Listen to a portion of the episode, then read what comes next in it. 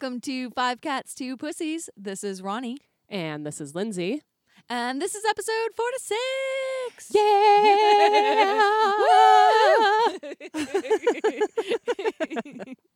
I'm going to be sad when we reach 52 and I stop doing this.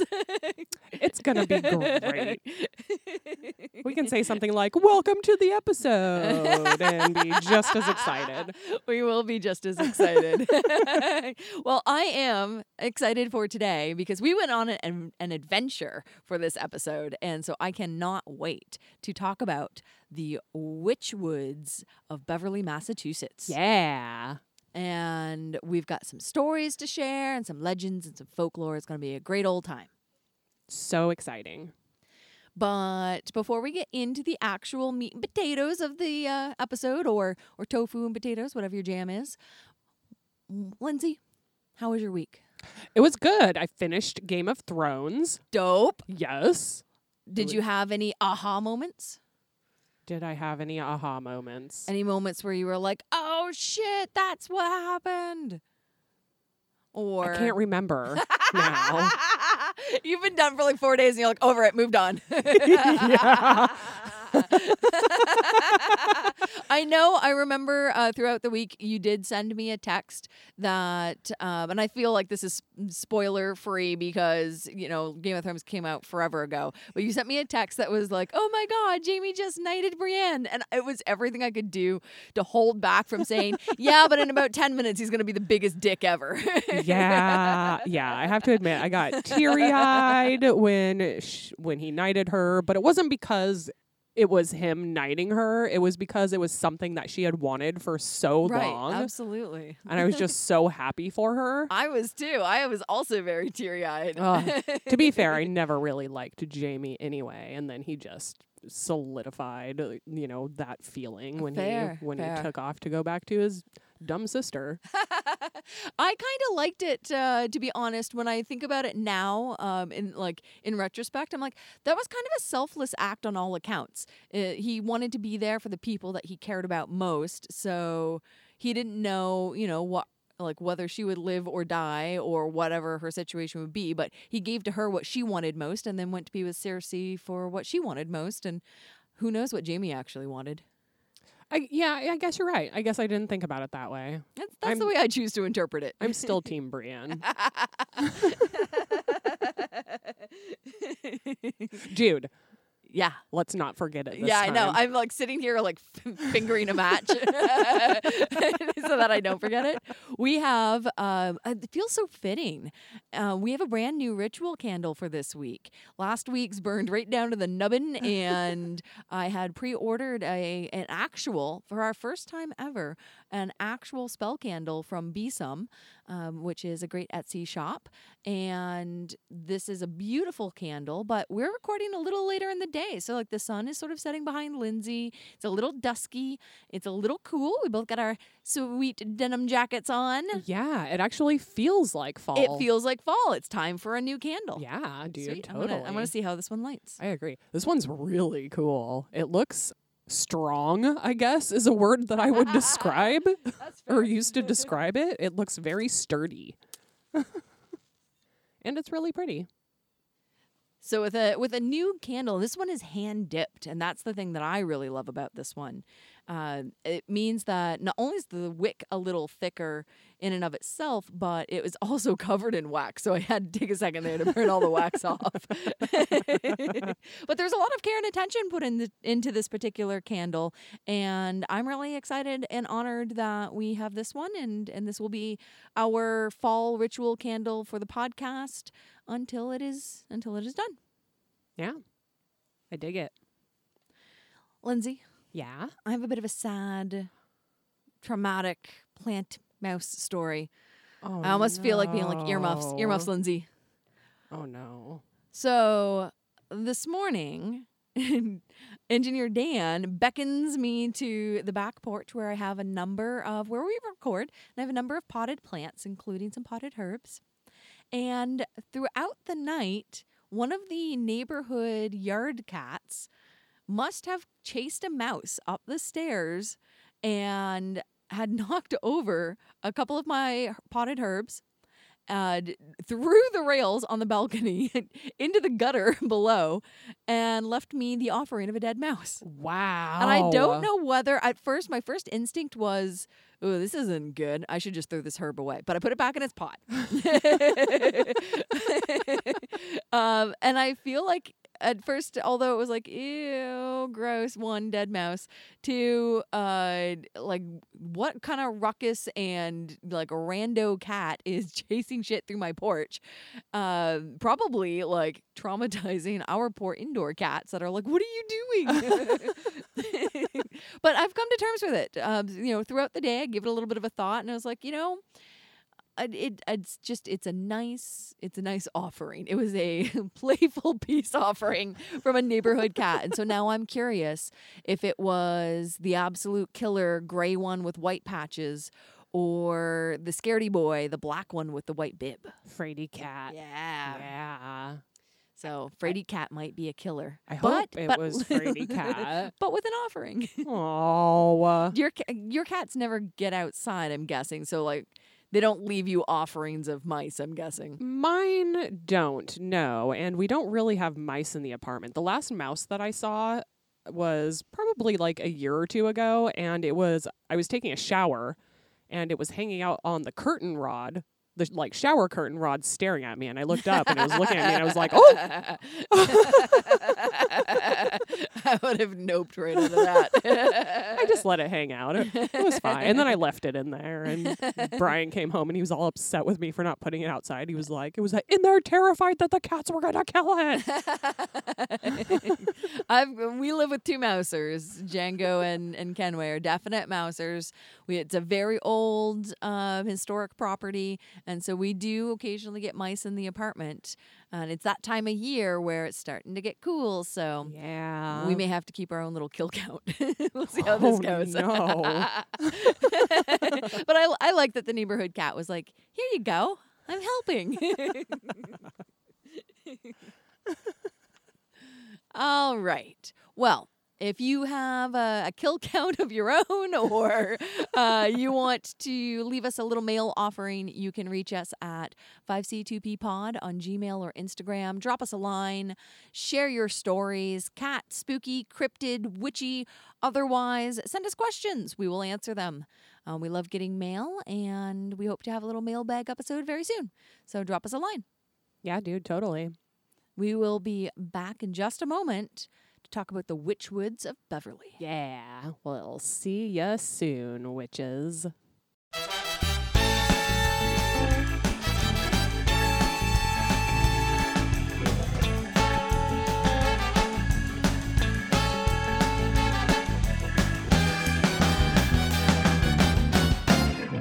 Hey, welcome back.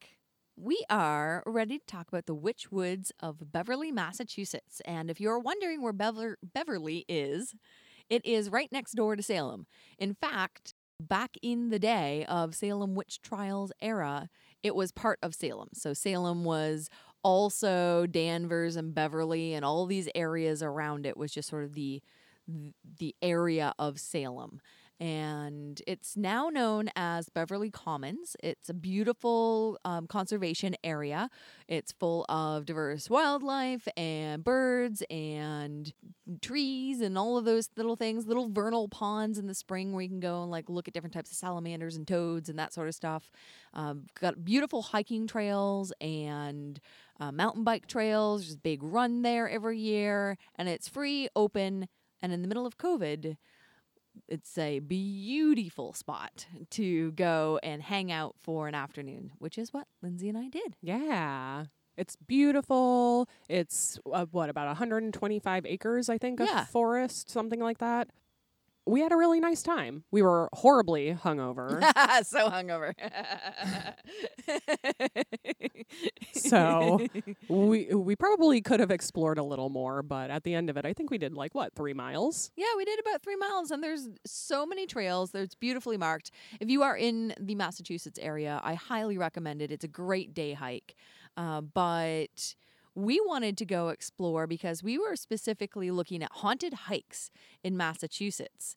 And the Beverly Commons, or the formerly known as Witch Woods of Salem, are ripe with uh, supernatural occurrences, folklore, spooky tales, all because it stems back to um, either one of two things. In our reading and research, the most common is that during the Salem witch trials, it is said, thought, reported, shared commonly that some of the folks accused of witchcraft fled into the uh, forest, into the witch woods, and hid there from folks that were looking for them. But there are a few accounts that even as early as two decades prior to that, in the 1670s, that trees of the forests were intelligent and malevolent, and um, some say that they drew the witches there because of their sort of incarnate power. Um, the the woods itself was already spooky and magical. Some people even said the trees like changed positions and moved themselves. Um, so that's what drew the witches to those particular woods. So depends on what you believe. That's super cool. I like to think that the trees had powers and Oh, could yeah. move themselves and were ultra spooky and had magical abilities. It's one of the um, most densely uh, populated, I guess, uh, areas in Massachusetts, specifically of hemlock. Yeah. So it's, it's a hemlock forest, so, which makes it a little bit different than a lot of the other areas and woods around as well. yeah, dude. It was super cool. But uh, there's there's a lot of different little bits and, and pieces of folklore and spooky tales that we wanted to share for this particular woods. And it starts with Giles Corey, who was accused of witchcraft along with his wife uh, during the Salem witch trials. And I'm sure we could do an entire separate episode just on Giles and his wife. But the um, reason that uh, this is sort of known as witch woods is that Giles went and hid in the forest in order to escape the trials. Um, he himself is famous in regards to the witch trials because he is one of the few men that was accused of being a wizard, but also because he is famous for entering no plea.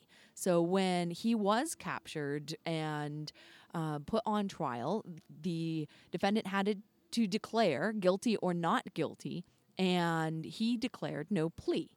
He wouldn't say if he was guilty or not guilty, and they couldn't at that time put him on trial unless he actually declared one thing or another. They got tired of his bullshit, and and he is one of two people in the U.S. who went un, uh, under the torture of pressing. So they would strip uh, strip the individual naked. So they stripped Giles, they put a plank on top of him, and then they piled heavy stones onto him over the course of three days, increasing the weight. And every time they would go to increase the weight, they would ask, "How do you plea?" And he would say, "More weight." and he did not enter a plea, and that is how he died. And uh, some say that that is because he was in fact guilty of witchcraft, although he was acquitted of witchcraft. Uh, a couple of about 20 years later, I think.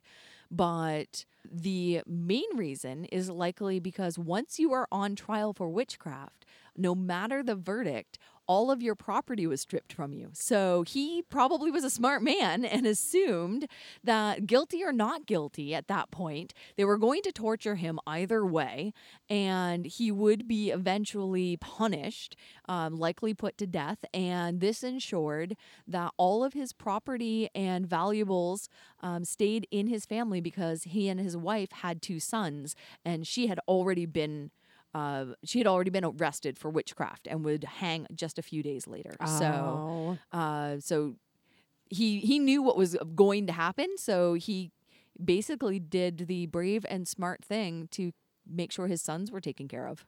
yeah, that I mean that's really, really, really smart. But he really, you know, beyond the spooky trees themselves, he really helped give this area the name the Witchwoods. oh, okay. That's cool. Yeah. My first D and D character, Vashel, had a horse named Giles, and I named him after Giles Corey. which I which I found fascinating because I had no idea. I had never really heard of Giles Corey. I had heard like I didn't know the name. I I, I knew the story of the more weight kind of thing, but I didn't know the particulars of this individual, and I had no idea. I knew you had this horse, Giles. it's like sort of snarky horse, but I had no idea that's where it came from, and I think that's adorable. Yeah, it was I named it after Giles because Corey. wasn't Vishal a sorcerer? Yeah, she was. yeah. She was. awesome. Uh, one of the other great stories, uh, very popular, well documented stories of the Witch Woods is around the sort of fabled. Um, we're not quite sure if it's 100% true or not, but the idea of a, a an abandoned farmhouse called the homestead.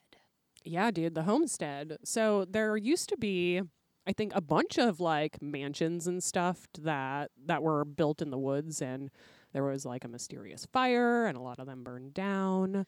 But Caroline Howard King wrote a book called When I Lived in Salem, 1822 to 1866.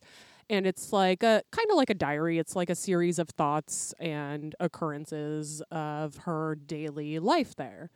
So in this book, she mentions the homestead. And she had a summer home that sort of abutted Witch's Woods, and it was called Thistlewood. So in 1841, she's about 19 years old, she decided to go for a walk in the woods with her nine year old cousin Nani and a maid that they had called Lucy Ann. So they're like walking, they're walking. After a little while, they decided to leave the path and like have a little snack underneath some hemlocks. Just like a water pig. I was just gonna. ah. like, I wonder if they're a water pig. Uh, so they they like have their little snack and then they go to go back to the path to like go home and the path has vanished.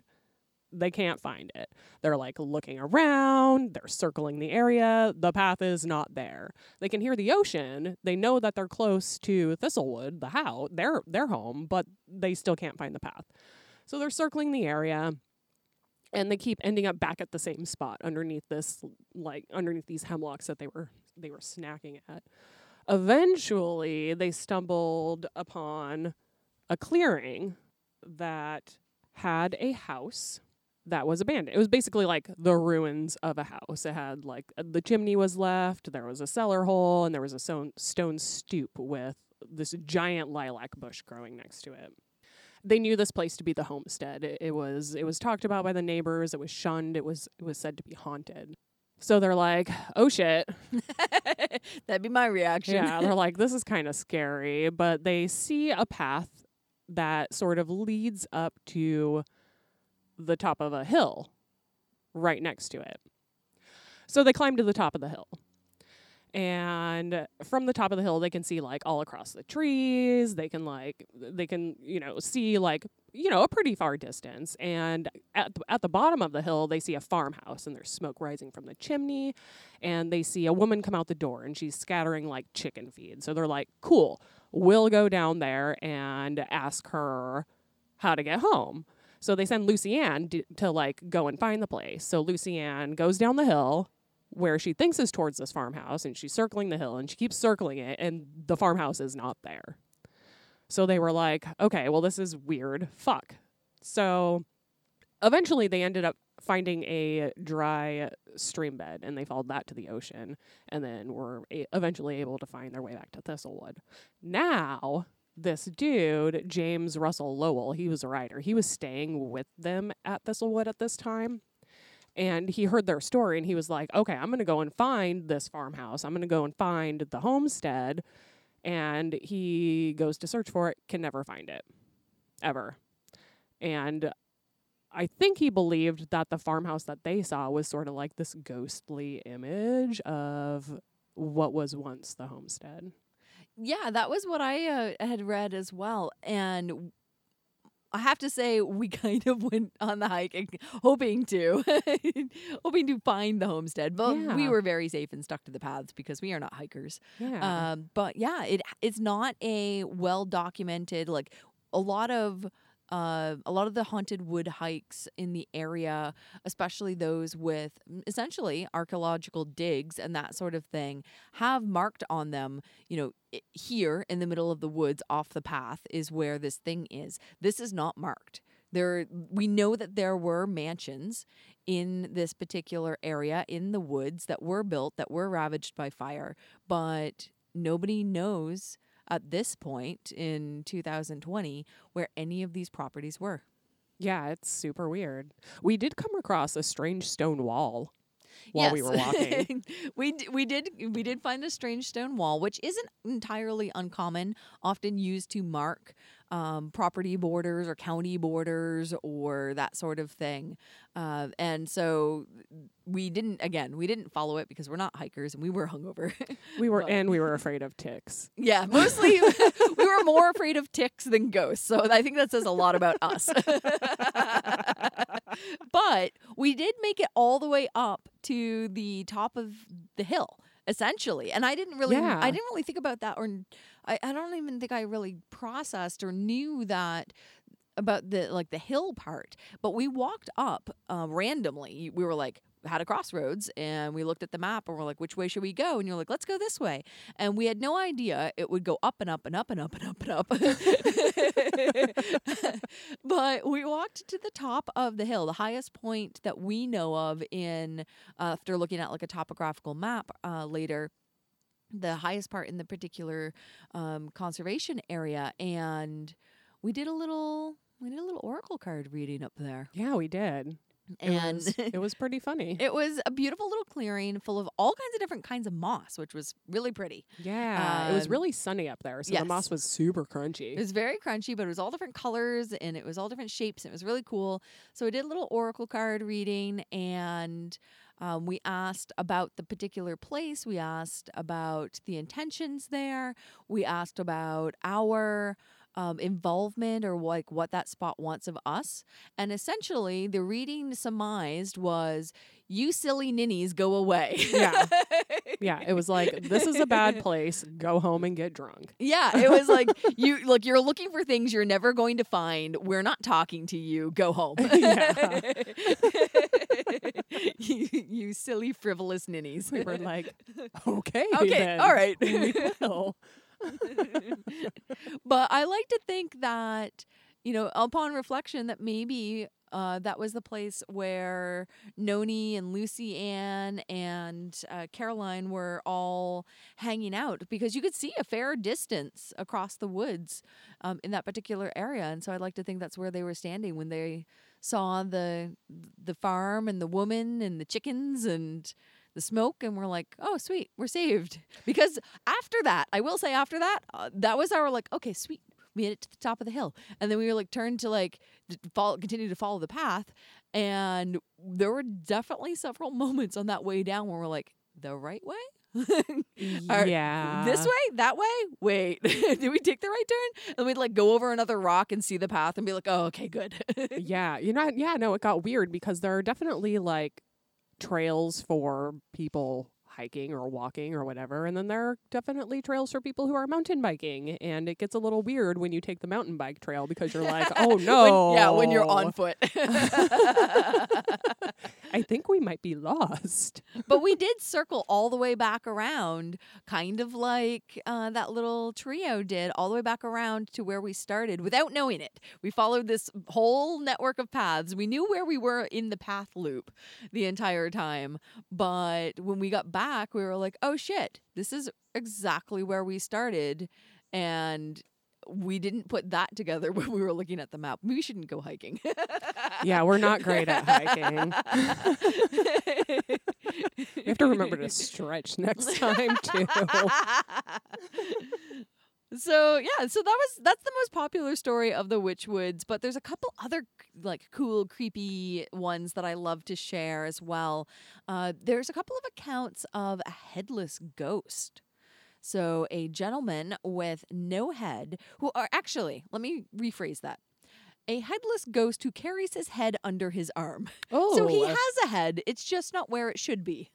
you know, Caroline knew that story too. And in the woods, she was always afraid to run into him, and they nicknamed him Hetty. So they, they were always afraid to run into Hetty. They never did. That's amazing.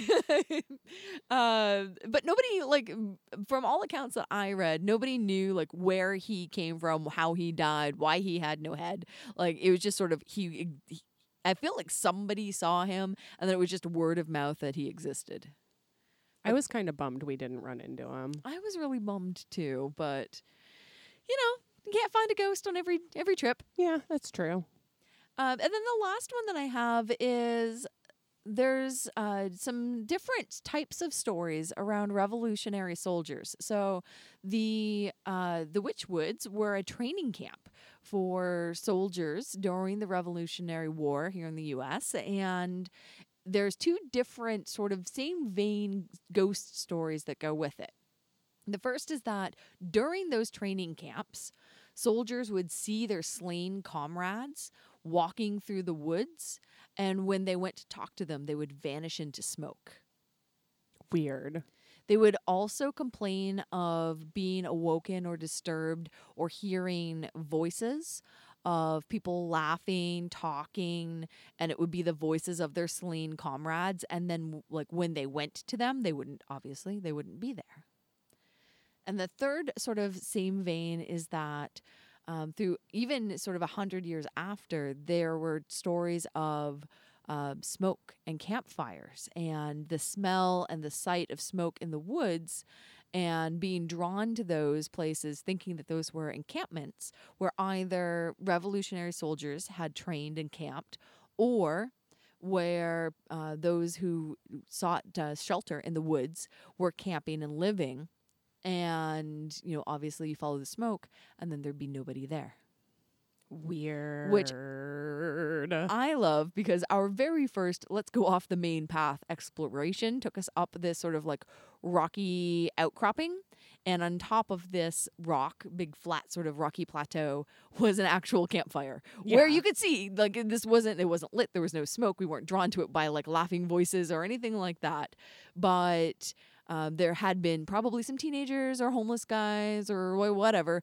but there had clearly been some like smash beer bottles and a little like ring of a safely built campfire. yeah, yeah.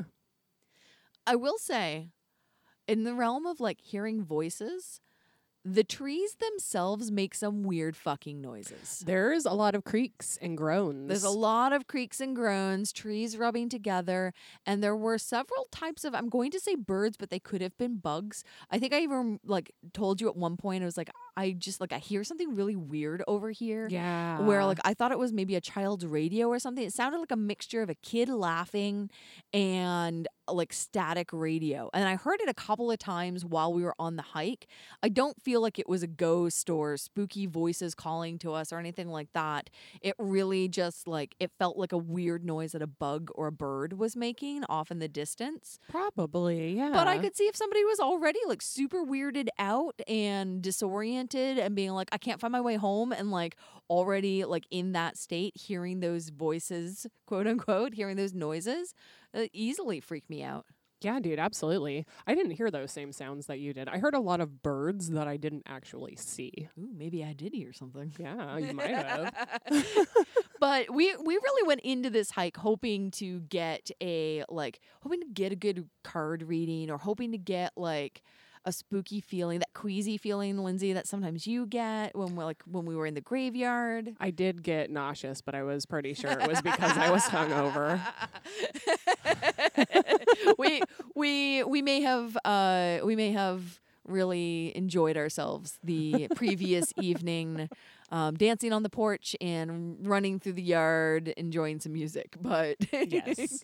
uh, i yeah i think that it was a lovely hike uh, i think that i would love to go back it's again it's absolutely beautiful and i think it'll be stunning in the winter there's some great pizza and ice cream nearby too There really is. Yeah, dude, first snow in those woods, I bet is gorgeous.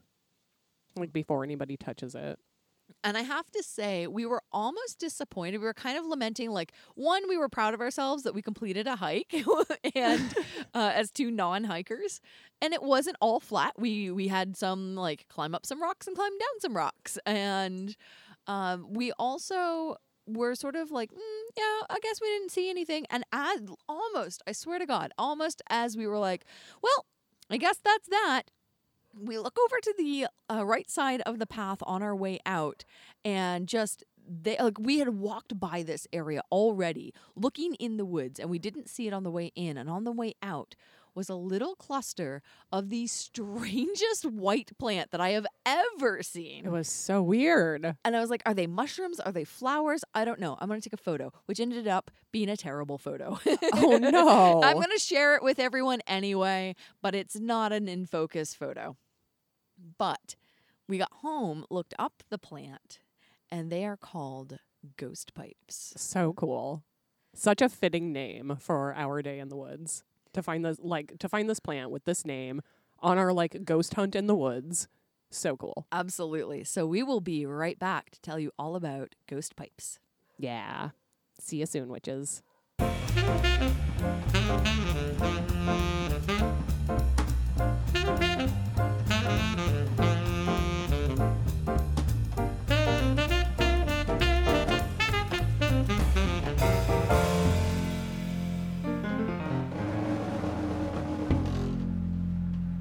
Welcome back. Hey. Hi. so, uh, Ronnie was just talking about how at the end of our walk in the Witches Woods, we came across this super weird plant. And we had no idea what it was. It was weird. It was like white, it had a little tinge of pink to it. And we were like, whoa, that's super cool. We had no idea what it was. Turns out it's a plant called Indian pipe or ghost pipe flower. Also known as corpse flower. Ooh. it has a bunch of names, but yeah, ghost pipe, Indian pipe, and corpse flower are the three most popular because, duh, they're the three coolest names. it was so cool. We were we were both like, I have no idea what this is. It was so it's it's such a bizarre looking plant because it is almost entirely pure white. It uh, it looks more like a mushroom than a flower. And it doesn't use chlorophyll to feed itself. So it is either pure white or um, like a tinge of pink or sometimes a tinge of gray. Sometimes you can see the black seeds of the flower. But it's a single stalk that comes up, has one sort of like I don't know, hook over with a flower head, one flower per stem, and they tend to grow in clusters. They're four to eight inches tall. The ones we saw were probably on the four to five inch tall. They were on the shorter side, smaller side, uh, but they do grow in like clusters. And they are really fucking interesting. So if they don't have chlorophyll, that must mean that they don't photosynthesize. They do not. So how do they get their nutrients? Like how do they grow? So there was a lot of botany words. I think that's the right. There was a lot of um, seven syllable words I can't pronounce. But here is my summation of what happens. So uh, essentially, the the complete above table abbreviated version of this is they feed on mushrooms. They don't feed on uh, the sugars or whatever that photosynthesis makes. Instead, they rely on a mushroom source. Specifically, they only grow where Russula mushrooms are grown, and uh, they trick the mushroom into producing a certain type of sugar that they require to live. And that's again the like the Cliff Notes version, uh, but essentially they they trick the mushroom to making the sugar. They eat that sugar, and it's a very sort of like almost parasitic, symbiotic kind of relationship. Yeah, I was gonna say they're parasites. They're a parasite on a parasite. It's so weird. So they are they themselves, uh, the ghost flower, or sorry, ghost pipe is not a mushroom, but it is akin to a mushroom, and it survives very similarly to a mushroom because it makes a mushroom do all of its work for it and feed it. It's a lazy flower. It's a lazy flower for sure. But these um, these are uh, so they are both common and uncommon. So they grow all across the U.S., almost the entire U.S., minus uh, arid or desert-like areas, because they require moisture and most commonly dead foliage. They grow where mushrooms grow. So they need a lot of dead leaves, and hemlock groves are a great place for that because hem- the way hemlock trees grow, uh, they sort of like net together at the top and block a lot of sunlight. So it's prime real estate for mushrooms. hence uh, these corpse flower, ghost pipe, Indian pipe uh, flowers. We did see a lot of mushrooms. We saw a ton of mushrooms of all different types, but uh, yeah, that's that's essentially what they need to grow, and they are although they are common across the U.S. in terms of the range in which they grow, they are very in and of themselves rare. It is very unusual to see some. They are very rare. They are um, har- they have been over harvested, especially in the last ten years, because people started documenting and then not only documenting, but like we're going to do, talk about the uses. And the minute you start talking about the uses in combination with an increased interest across the U.S. on homeopathy or natural medicines or uh, herbal medicines, people have started picking them and not understanding that just because you see something, talk about something, or know something means that it's good or safe to harvest. They do not grow back. They are like lady slippers. oh, If you pick them, that is it. Because you cannot transplant them. They they need that symbiotic relationship with the mushrooms and the soil in that specific moment to to thrive and prosper, seed and grow. So you can't like dig it up and move it because whatever was feeding that mushroom isn't there. oh wow. So whatever like sparked the mushroom, whatever that sparked the spark that sparked the mushroom that sparked the flower, like none of that is the minute you remove it from its ecological system, it's done. So you can't like a lady slipper, you can't pick it and expect it to grow back. crazy, dude. Now I know that you found a ton of uses for this plant, Oh but my I, gosh. but I've gotta ask. Can you smoke it? Smoke it. You sure can. and man, I'm both happy and sad I didn't pick one. I really wanted to. Uh, so I'm glad we didn't because they don't grow back and because they are rare and because I really think it was special that we saw them. Yeah, like I feel really special. honored. Uh, and and there are a ton of uses for it and you can dry it, grind it up, smoke it. It is a substitute for opium. Ooh, I uh, am not an opioid user. I have, to my recollection, never used an opioid, and I'm not di- like dying to try one. But at the same time, there's a little part of me that's like, damn, I could have like dried up a ghost flower and smoked it. Like, I, I kind of wanted to try it. It could have been maybe the worst thing to smoke while we're recording. Absolutely. so they are uh, they are smokable. Uh, but there's a lot of other cool uses for them. And again, I'm going to like throw this out there. Not only are we not doctors, uh, we don't have any formal training in herbal medicine. We do some we do some reading and some internet research, but we like to share cool things that we find uh, in this particular case, and unlike mullein or mugwort or you know any of the number of things, colt's foot or whatever, like most of the things that we've talked about so far, it's like yeah, fine, whatever. Go like if you're so inclined, take your own risks. Go find it, pick it, try it. On this one, I'm really saying no. Like it's unkind to the plant. They they are so delicate and you are truly if you pick and smoke this even as much fun as it might be to try you are killing that plant. You are like its essence its like complete relationship with that piece of earth. You are destroying that forever. So i wouldn't knowing that and feeling that way personally feel comfortable smoking something that might make me a little high or more than a little high or fuck with my nervous system. That seems like a bad trip. So uh, in- in terms of things that they can be used for they are an antispasmodic which is the most common thing that I can see that they're used for in my readings. And an antispasmodic is essentially they're used for things like eps- uh, epilepsy, nervous fits, convulsions. Um, they they will fuck with your nervous system. Uh, they are hypnotic. That sounds fun. Ooh, uh, uh, they are nervine. They mess with your nervous system. They are a sedative and they are a tonic. Um, they're used to treat again things like epilepsy, convulsions, fits, um, anxiety, PTSD. They're uh, pretty like common for that. also a bunch of other random things.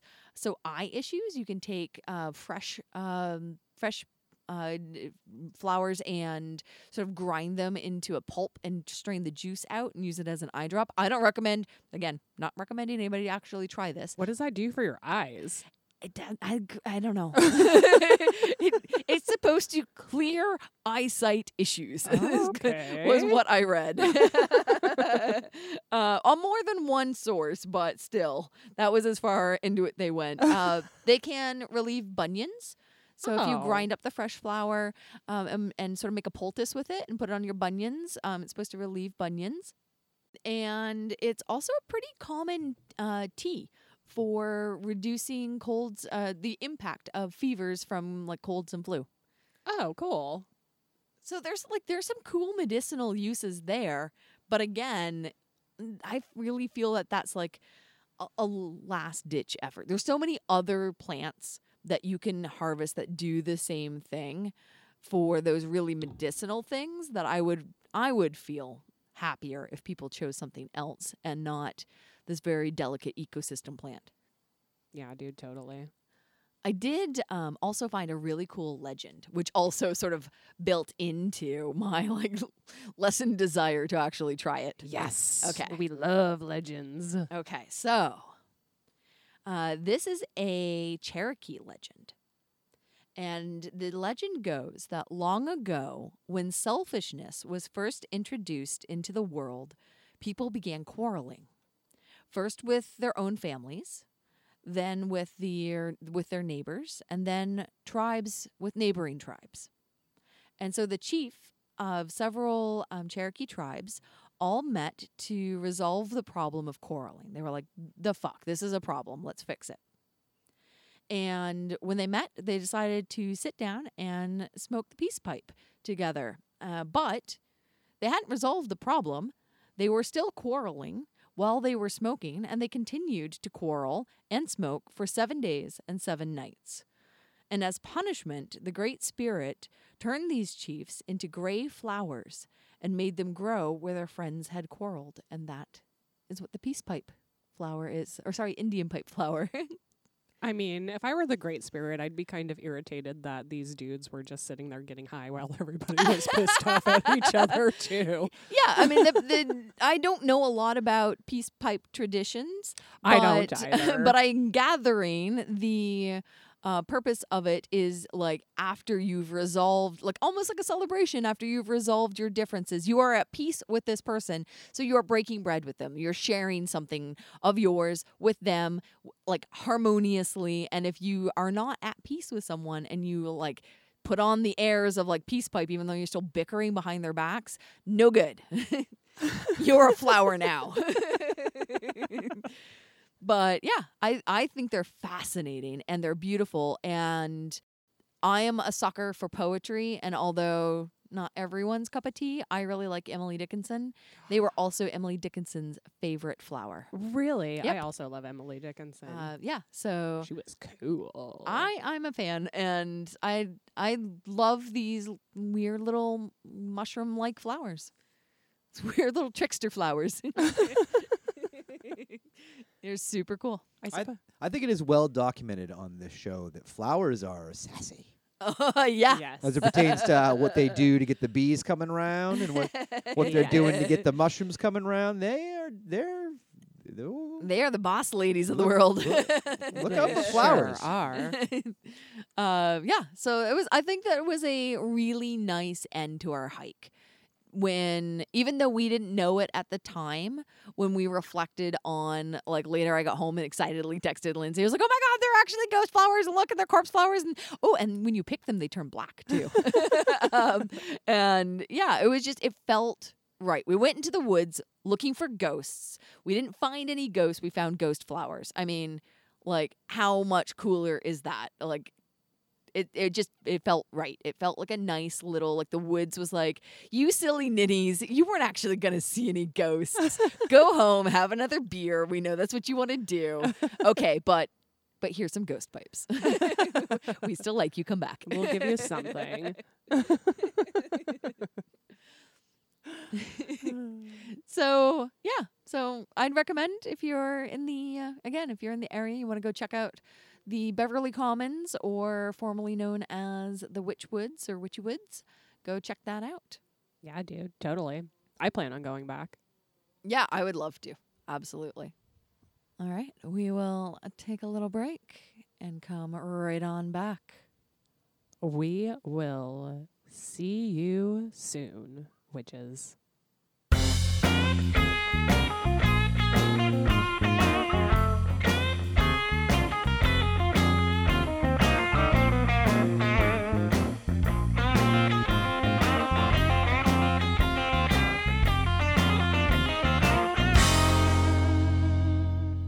So we hope you enjoyed our little expedition into the uh, Witch Woods of Beverly, and we're we're very excited and hopeful to try and do a few more like little day trip uh, expeditions around, especially here in the Massachusetts area where it's you know safe enough while it's safe enough, uh, where we can socially distance still and uh, feel good about that. But if you have a suggestion, you want to drop us a line, you can again reach us at 5c2ppod at gmail or on Instagram. Happy to explore um, different areas of the the state. Almost called it a province. Commonwealth. We're a, com- we're a commonwealth. yeah. Um, but uh, also wanted to just remind you that if you haven't signed up for a little pussy package and you'd like to, you still have plenty of time. Um, we're going to do this all through the month of September. So if even if you've gotten one and you're like, "Fuck it, I want another one," I, I don't know, I'll put new things in there. or you can you don't have to send it to yourself. You can send it to a friend, a loved one, a coworker, somebody that you know you just want a little give give a little oomph to. Send us a little message, drop us a line. Um, we do need an address to send it to, but it doesn't have to be yours. So we'd love to support the postal service here, and we'd love to send you a little a little smile in the mail. Yeah, we have so many things to give. Speaking of things to give, I am very curious what's going on with Panda Corner. So am I. Oh, Panda. Panda Corner. Yeah, okay. So Panda Corner is going to be very brief this week, guys, and that is a good thing.